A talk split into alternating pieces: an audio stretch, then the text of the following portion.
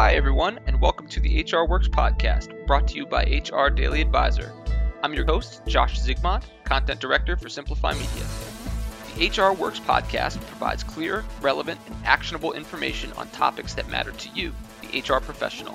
When you're armed with the best practices and strategies to attract, retain, and engage top talent and deliver exceptional service to your organization, HR just works. On today's episode, we're joined by Whitney Walker, Director of People Operations at Rhymetec, a leading cybersecurity firm. Whitney brings over a decade of experience in people leading roles across both public and private sectors and joined the team at Rhymetec in 2023, becoming their Director of People Operations just this past April. She leads the company's people operations functions and does so with a dedication to fostering a positive team culture, one that supports innovation and helping employees reach their fullest professional potential. Whitney is passionate about creating and maintaining a work environment that is built on a foundation of trust and respect, and ultimately implements a people first mentality that supports innovation and growth through opportunity. Now, what I've learned through doing my initial homework on Whitney is that she's a self described student of human behavior and motivation in the workplace. And I've asked Whitney to join us today to not only share her unique journey as a member of the HR community, but to help us understand how a culture of coaching can be the key to unlocking your team's full potential. So without further ado, let's get Whitney introduced here. Whitney, welcome to the HR Works podcast, and thanks for coming on. Thanks so much, Josh. I'm happy to be here. Well, I'm happy to have you on. Happy to share your story with the HR community. So let's start there. Why HR? What was that initial spark that really led you to building a career in human resources and people operations?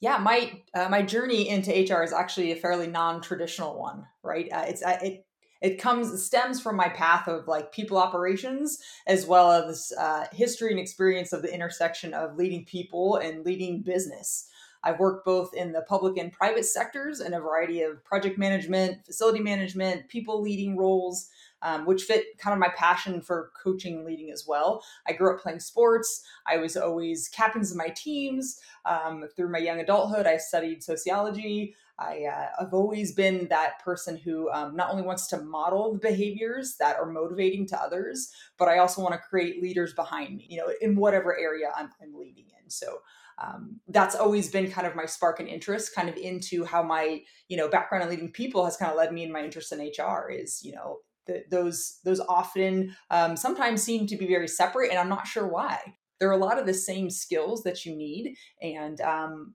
there's there should be a lot more partnership between leadership management and HR and I and I love that this bridge is starting to be built with the term of people operations that's kind of a newer term that's coming to the forefront and it's a much more collaborative approach to how we lead our most powerful resource in business which is our people.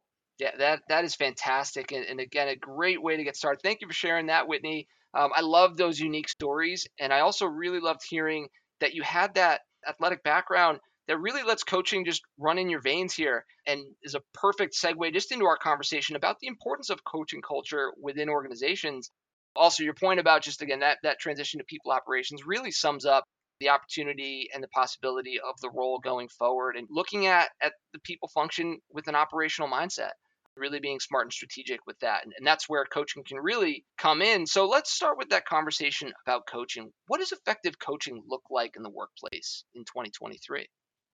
Yeah, I found that effective coaching strikes a good balance between formal and informal learning opportunities for staff. If an organization leans too far on either end of that scale, they're kind of missing out on the uniqueness of that individual person. You know coaching habits have to be very person centered approach right? And and the coach themselves have to have different styles that they can lead into different methods um, based on how that person reacts to advice or you know different habits and goals right so i think effective coaching is really about finding that balance and uh, connecting with the person that, you, that you're working with yeah it's adaptive it's innovative it's, it's knowing your audience too and how they'll respond to what you're asking and, and to your methods um, not all are one and the same, and that can be said for any workers, any employees, for any teams. They're all unique, and, and again, it requires a good coach. Probably requires that adaptiveness and that responsiveness to to really be able to pull the right levers to get the right response. Yes, absolutely. It's building that business agility, you know, alongside of like the coaching side of the house, right? In, in business, you never know what's going to be next quarter, next year.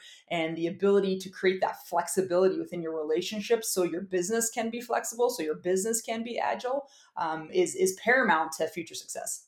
No, that's great. So, so Whitney, let me ask this: Has the approach to coaching has that changed at all over the past few years, especially post pandemic?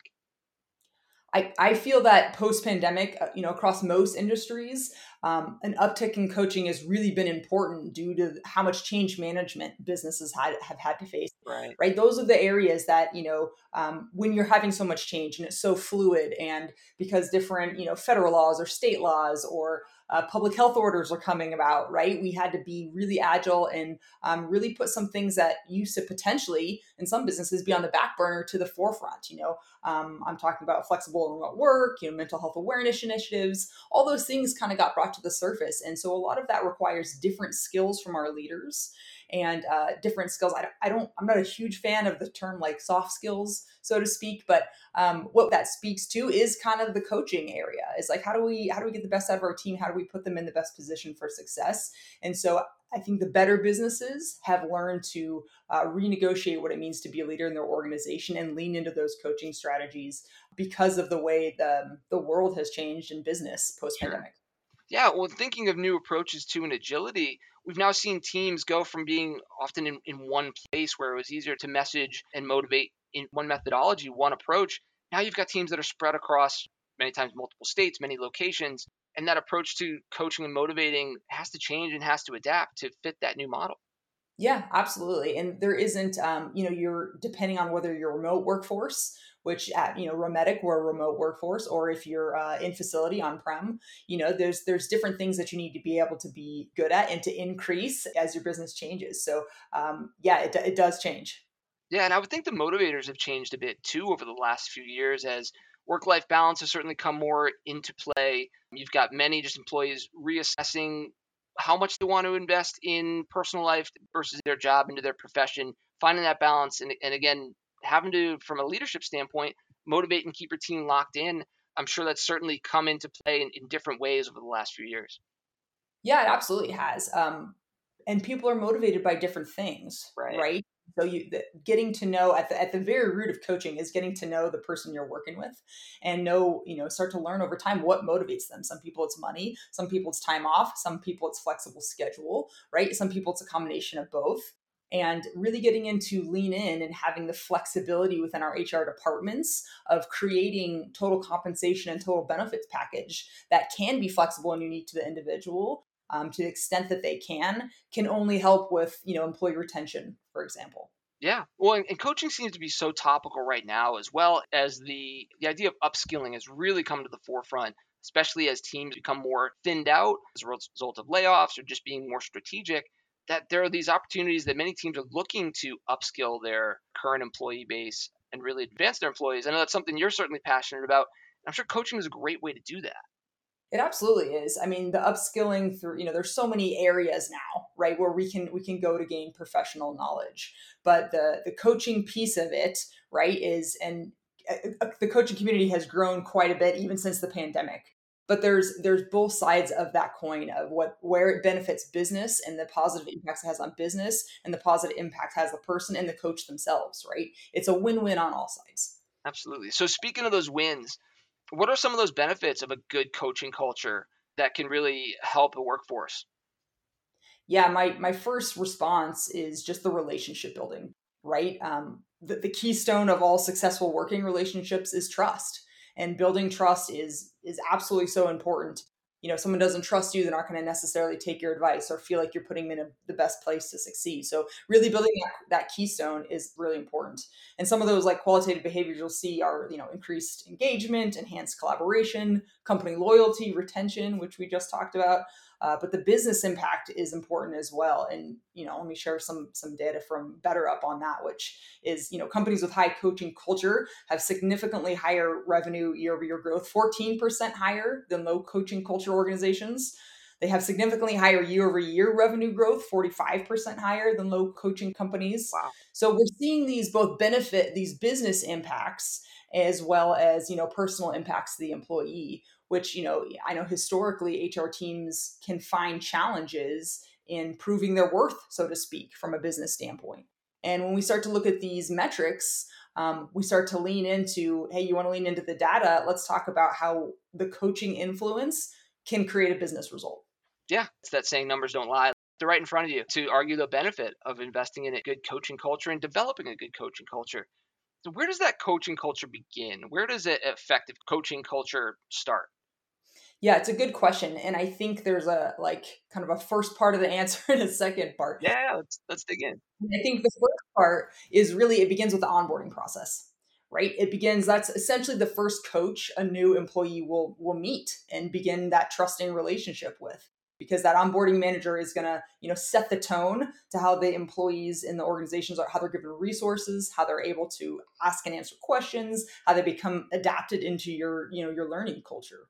And you know a quality onboarding process that new employee should also be set up with kind of an you know an informal mentor right? So i always like to to see onboarding processes where it's not just hey you went through onboarding now here's your supervisor. It's is there a mentor outside of that relationship that's a really good coach as well right? Having that ability to ask somebody questions who isn't your supervisor builds a lot of confidence in the employee. So when they go into meetings with their supervisor they're confident in their answers. They feel like they have the right background.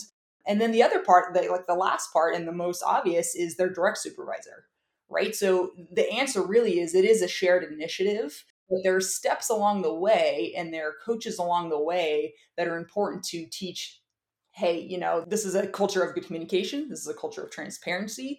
No questions are dumb questions. You know, those kind of things help build employee confidence. And then we have that open communication forum to be able to coach those employees and integrate that into our culture. I love that, Whitney. And you got me thinking now, too. So you mentioned the onboarding piece what defines a good coach? What is a good workplace coach? I, I come from a, a, sports background as well, so I understand how it applies maybe on the sports field.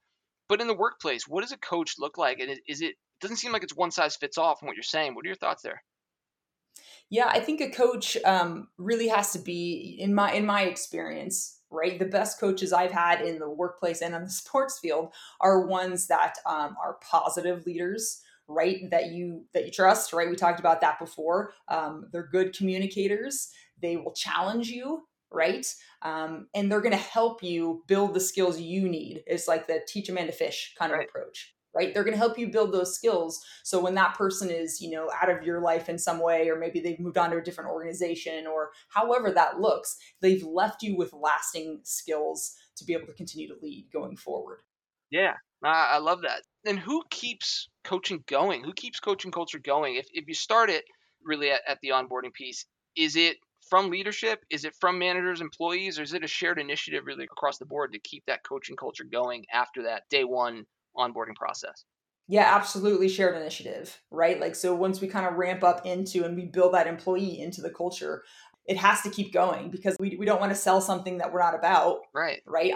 Onboarding process, we want to sell what we are about.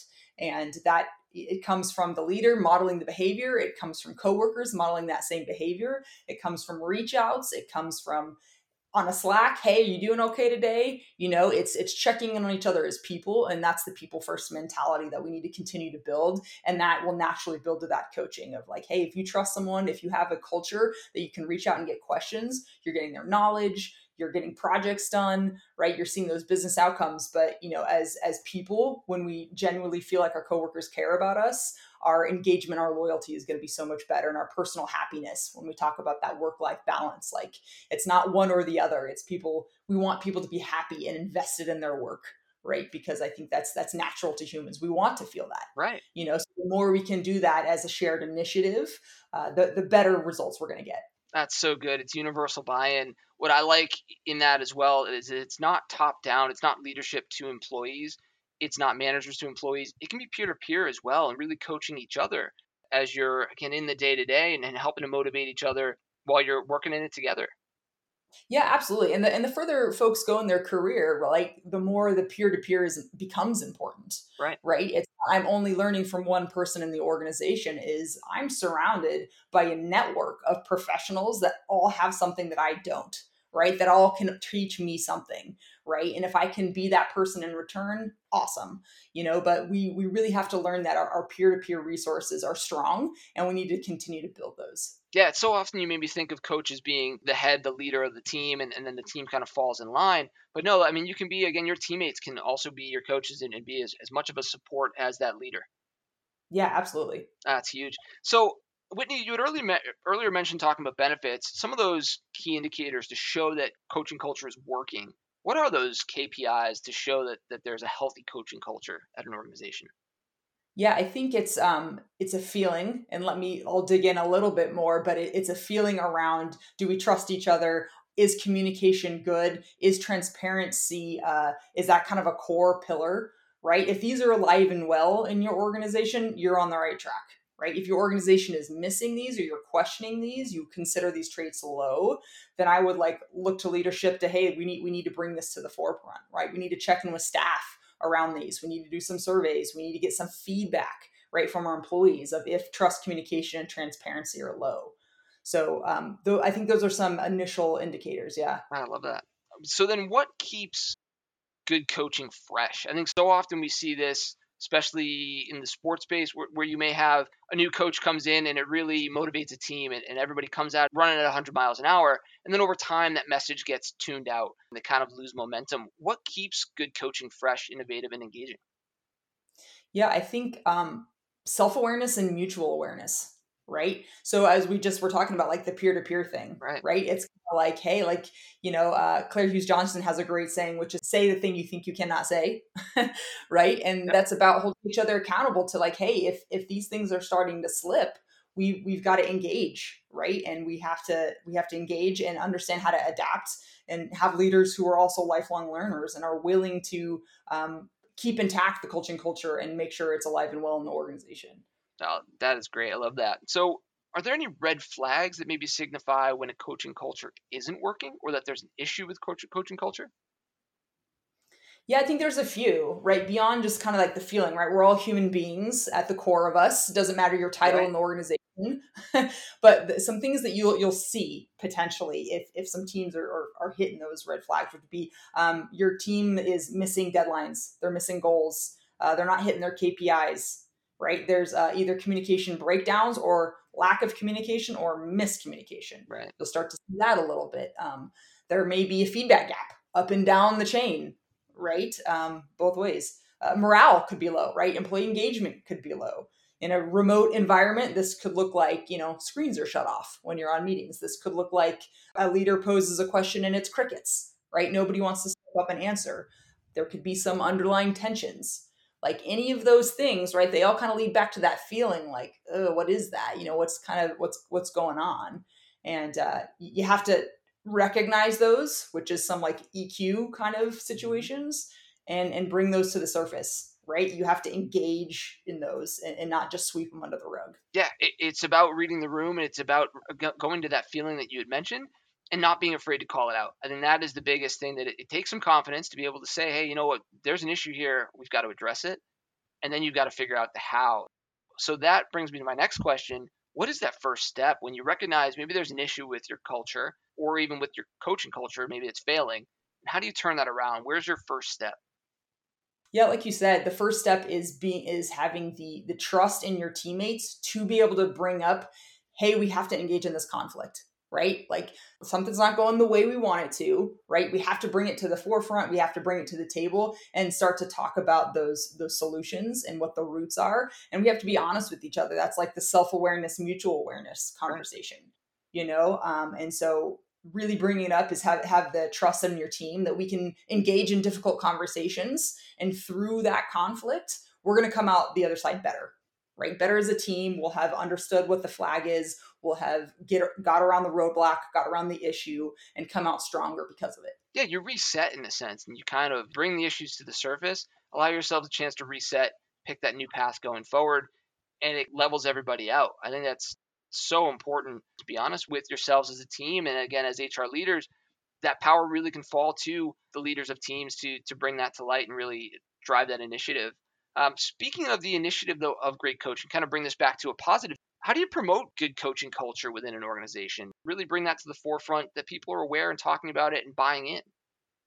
Yeah, I think the easiest answer is leaders need to model these behaviors, right? We we have to model these behaviors in the way we answer emails, in the way we're on calls with people, in the way we respond to stressors, in the way we um, congratulate success right? All these things are, are modeled behaviors um, from the leaders right? And when you when a leader models this behavior employees naturally learn to follow this way right? And i think and this is just my, you know, because I'm an eternal optimist, I think being positive is you know having that attitude of we're going to be positive around this right? Problems will come up in business. Uh, issues between employees will come up right these things will happen these are part of the fabric of being people right but if you have the positive outlook that like hey these aren't killers we just got to get around them by being positive by modeling good behavior um, and making sure the environment is right for all those things to happen right to enter into hard conversations to exit from them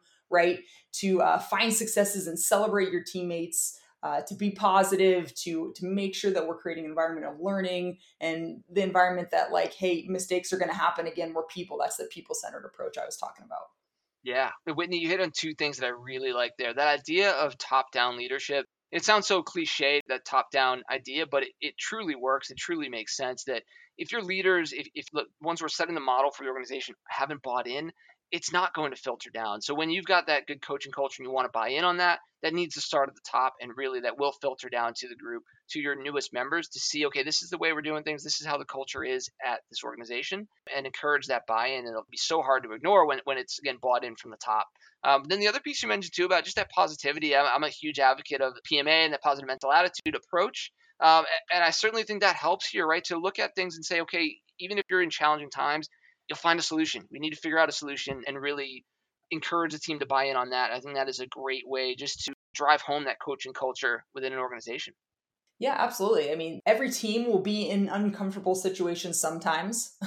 and if you talk to them yeah. about it and you say, hey, we're, we're going to get through it, you're going to be, you know, a little bit of that cheerleader, even if that's not always like what people want to hear. But if they know that you're going to be positive through it, you know, if they can look to you in the toughest of times and you're positive, you know because you because you're like hey we, we have the skills we have the resources um, we're able to be agile and move around this problem. I have confidence in you as my employee. I have confidence in this team. You know that everybody always needs that one or two people to kind of be that driving force and i would i would say that's that's the biggest thing that we can can never get enough of is that positive leadership and that positivity will reverberate throughout an entire organization too. You'll feel it when there's buy-in, there's belief that hey, we'll find the solution. We've got the right pieces in place, or we'll find those right pieces to get the solution to find those wins. That is really felt and will will reverberate really strongly throughout a group. Yeah, absolutely. So let me ask you then, Whitney, what's the best thing you have learned from a great coaching experience in your past, either professional or through athletics? Yeah, I think one of like my greatest business coaches one of the lessons that I took from her was the ability to like pause, right? Listen mm-hmm. and be curious. Those things all kind of come together, right? And and I've learned over time that pause first is is so important to be able to engage in active listening and genuine listening right? If you're just waiting for your turn to talk, you're not really understanding the person that's bringing you something, right? Whether it's a business problem, whether it's a personal problem, whether it's a conflict with another employee, you're not really listening to the issue unless you fully pause and engage in active listening, right? Once you do that, then you can be curious about it, right? And then we talk about, hey, do you have the right questions in your tool belt to be able to coach them through this experience? right and a lot of what that is is is having good language around what those things are yeah. you know and if you're able to have use language as your powerful tool you can lead others you know you can get that desired outcome because you've been able to coach them through the experience and um, you know when the leader i'm thinking of once I understood that that was the lesson she was teaching me with how she answered my questions, which was not to answer my questions, to ask me more questions, I, I really took that and ran with it. And I think it's been really impactful for me. Yeah, you knew she was listening, was hearing you. There was buy-in from from your leader on that, which is great and can, is only going to motivate you. That's awesome. So Whitney, thank you for sharing that. So again, we're here with Whitney Walker, Director of People Operations at Rhymetec. Whitney, tell me a bit more about your team at Rhymetec what you all are working on. Certainly feel free to share with our audience a bit more about Rhymetec that you want to share as well. Uh, now's, now's your platform to plug anything you'd like to. Oh, fantastic. Uh, so, Rhymetec, we are a, a, small team, but a mighty team, right? We've got um, a lot going down with our tiered services. We just rolled out some great new services. One of my favorite pieces about our business is our ability to put customer service first and the customer experience first we have an absolutely adaptable business model depending on you know we serve modern day SaaS uh, companies, startups specifically. Um, okay. And we we work with them to really build around what their needs are. What are their goals with cybersecurity and infosec um, programs? You know, so we've got different services that we just rolled out this fall that I really think make sense to different layers of startups we can be that trusted ally to be brought on so startups don't have to hire a whole security team we can be that partner and uh, build business as they build and scale as they scale and i think that's one of our strongest suits is the you know this is always you know my my well, what I get excited about is the people behind the machines, right? And the people that we have on board are fantastic people, fantastic professionals, and really knowledgeable to be able to lead lead new businesses that that need that support and that advice. That's great. And where can our audience go to learn more about Rhymetec? Absolutely. You can go to rhymetec.com. Um, we're on LinkedIn quite a bit, and uh, we encourage you to engage with us. And um, if we can be of service, we'd, we'd love to partner. Awesome. Nice and easy. Rhymetec.com. Now, Whitney, before we close out, I'd love to hear again, as Director of People Operations, is there an emerging trend you're excited about in the HR and people space right now?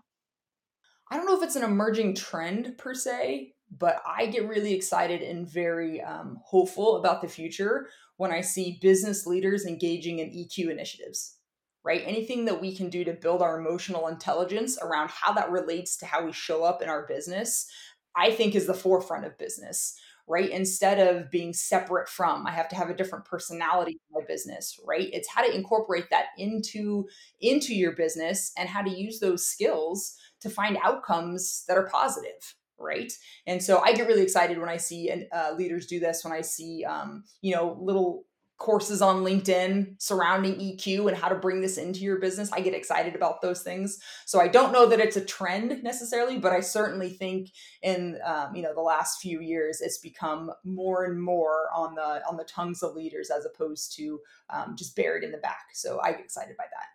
Yeah, that, that is an exciting one. And what I love about that one too, it brings it full circle. We were talking about agility at the start, and being a good coach really requires being agile and adapting to your team to really get the message through to the audience that you've got and really work with those team members uh, to draw the most out of them. So well done there. I know it probably wasn't intentional there, Whitney, but you brought us full circle. So nicely done.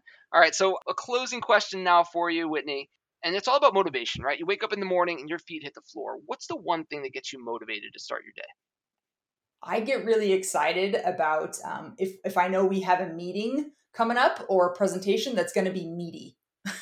right? Meeting, meeting. It's kind of a play on words. But if I know that there's a topic that we're going to need like all hands on deck for, and it's like, okay, I need this perspective and I need this perspective and I need this perspective in order to find the best outcome. I love those collaborative kind of meetings, those collaborative projects, um, because I know that I'm going to learn something from that right? I'm going to learn something. I hope somebody learns something from me. And it's the true um, thing that drives me, which is the people collaboration part. And when I know I've got one of those meetings on my schedule that day, man, I'm up, I've got my coffee, I've gone on my run, like I'm ready to like sit in my chair and engage and uh, get people pumped up right? Sometimes we think that business has to be so serious. Business is very serious, but it's also really fun, right? And that's maybe yeah. the athlete in me of like, hey, like when we're when we're doing well, that competitiveness in me, I, I love to see that, and I love to see it in other people. So um, those are the things that get me up and, and get my my blood pumping in the morning. That's so good. Yeah, it's those meaty meetings where you've got your, your notes ahead of time. You know you've got to come prepared in that. Yeah, those are, are a good challenge. And again, it brings the athlete and the competitor out in you where you want to dig in and lean into the challenge. So that, that is so good. Look, Whitney Walker, Director of People Operations at Rhymetec, thank you so much for joining the HR Works podcast. It was great sharing your story and digging into just the importance of coaching culture within an organization. So thanks for your time. Thanks for your insight. And hopefully we can keep this conversation going. Awesome. Thank you, Josh. And thank you for the work you're doing with your podcast. Keep it going. All right. Likewise. Thanks, Whitney. All right. Have a good one. Thank you for listening to the HR Works podcast. Be sure to check out our new episodes every Tuesday.